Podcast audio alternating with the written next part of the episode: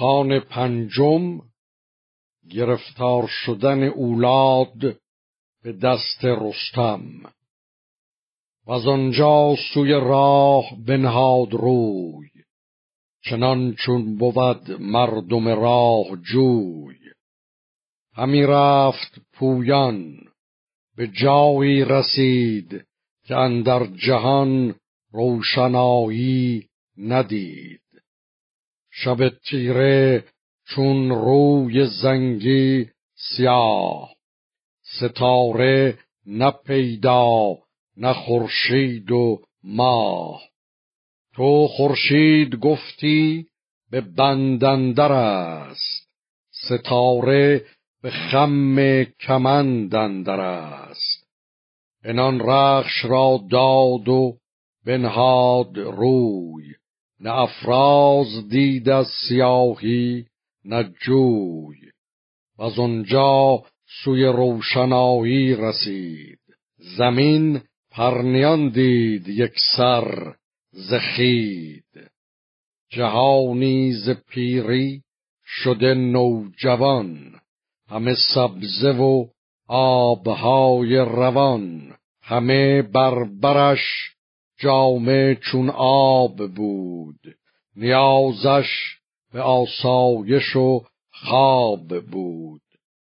برون کرد ببر بیان از برش به خوی غرقه گشته سر و مقفرش به گسترد هر دو بر آفتاب به خواب و به آسایش آمد شتاب.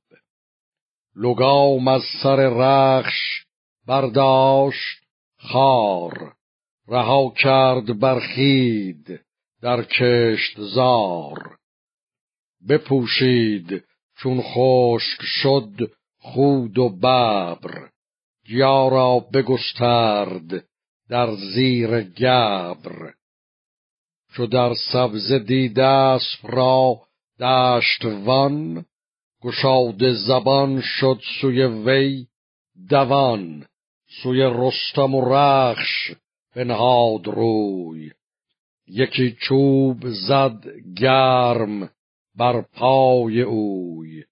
چو از خواب بیدار شد پیلتن به دو دشتوان گفت که اهرمن چرا اسب در خید بگذاشتی؟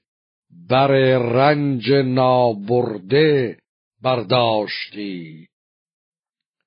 ز گفتار او تیز شد مرد هوش به جست و گرفتش یکا یک دو گوش. بیافشرد و برکند هر دو زبون نگفت از بد و نیک با او سخن. سبک دشتوان گوش ها برگرفت. غریوان و زو مانده اندر شگفت. یکی نامجوی دلیر و جوان که اولاد بود نام آن پهلوان. شد این دشتوان پیش او با خروش. گرفته پر از خون به دستش دو گوش. بدو گفت مردی چو دیوی سیاه پلنگین جوشن از آهن کلاه همه دشت سر تا سر آهرمن است. وگر اژدها خفته در جوشن است. برفتم که اسپش برانم ز کشت. مرا خود به آب و به گندم نهشت.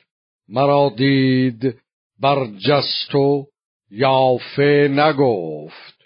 دو گوشم بکند و همانجا بخفت. همی گشت اولاد در مرغزار.